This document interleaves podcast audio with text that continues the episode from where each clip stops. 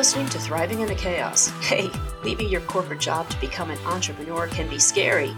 Join Dorothy Kolb, a former media and sports finance exec and single mom of four turned accidental entrepreneur, for quick, digestible tips, insight into her personal journey, and a little humor on how to make it all work.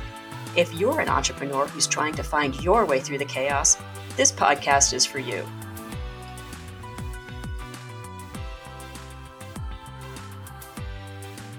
Welcome to Thriving in the Chaos. Oh, unplugging. What a luxury, right? Shouldn't be. In this 2021 recovery from a 2020 pandemic year, it's downright mandatory in my book. Seriously, 2020 was obviously crazy and we were all terribly stressed out. 2021 presents us with opportunities to recover from all that, but it seems like we're trying to recover and get ahead at the same time and at the cost of our own sanity and health. So, what alleviates that a little bit? I think finding some time to unplug, whether that's for an hour, a day, or even a vacation. I can't tell you what will work for you, but here are some of the scenarios I have for unplugging. I break my time into a few major categories. First is unplugging for under an hour, quick little one, because I'm stressed out and I need to take a break.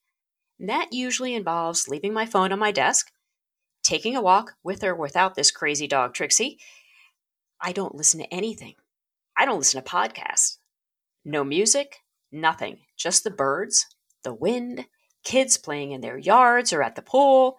It all helps me just connect with the present. If I need more than that, it typically breaks down to three different scenarios. One, I need to reconnect with myself. Two, I need to reground myself. And three, I need to be nurtured. Now, when I need to reconnect with myself for just a little while, I'll grab my AirPods, head to a corner of my house that I don't normally hang out in or sit in all day, and I'll put on ocean sounds. The sound of the waves crashing and seagulls calling lets me really be present in the moment and just let my mind wander.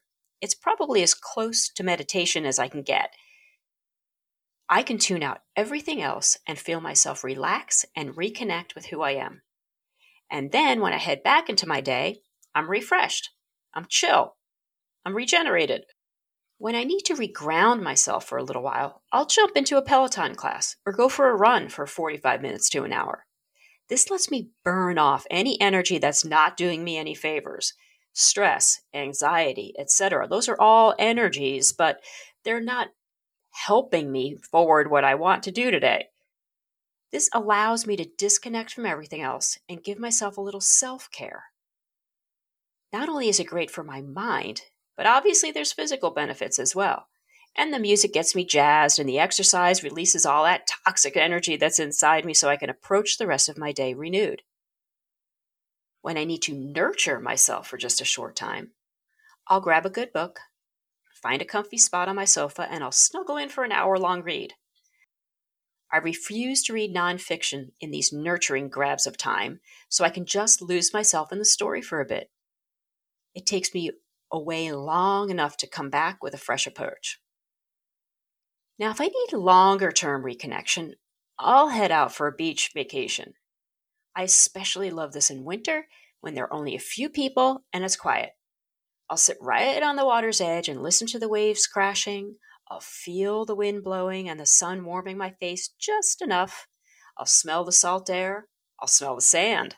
And I'll fully reconnect with myself, the earth, the universe. It's really a namaste moment for me. For a longer term regrounding, retethering myself to planet Earth, if you will, I'll head to the city. I know, crazy, right? But being a New York native, that city 95% of the time is New York. I've always arrived into the city via train, and coming up out of Penn Station to 7th Avenue is just exhilarating. The energy of the street, the taxis, the cars rushing around, the hurrying of the people. Oh, I could just tap into that and like just really reground myself and say, yeah, yeah, this is it. It energizes me, but it reconnects me to my roots that I'm a badass New Yorker. And it allows me to say that, yes, this is me, this is who I am, I can do anything. And finally, for longer term nurturing, sometimes I just feel like no one's got me, right? I love to head to a cabin in the woods. Currently, that's Deep Creek, Maryland, because that's where I live in Maryland, but it's been the Adirondacks, it's been Lake Tahoe in the past. I absolutely love to unplug, sit myself in front of a crackling fire with a superb glass of wine and a really good book.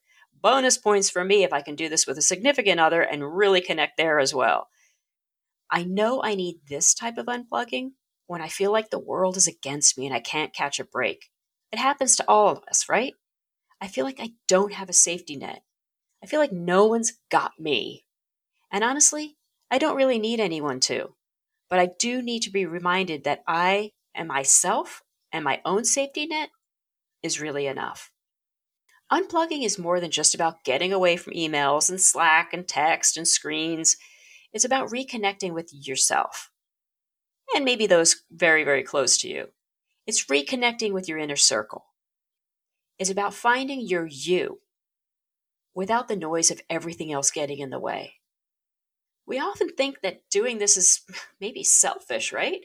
But self care isn't all about bubble baths and salon visits. It's about remembering what your greatest asset is, and that's you. And taking care of that asset the way you should as your most prized possession.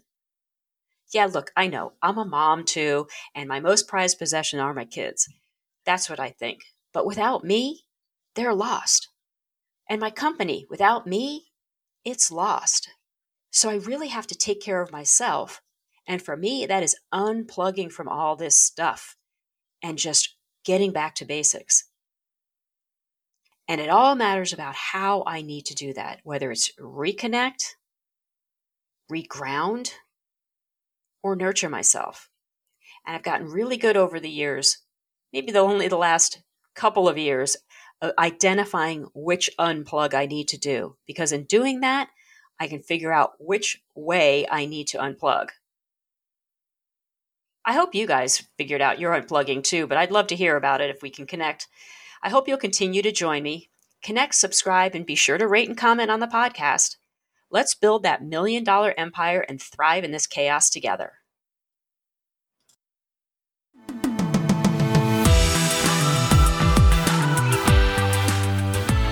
This has been a production of DK East Media, a subsidiary of DK East Associates. Find us on the web at dkeast.com or follow us on Instagram and LinkedIn at DK East Assoc. That's D K E A S T A S S O C.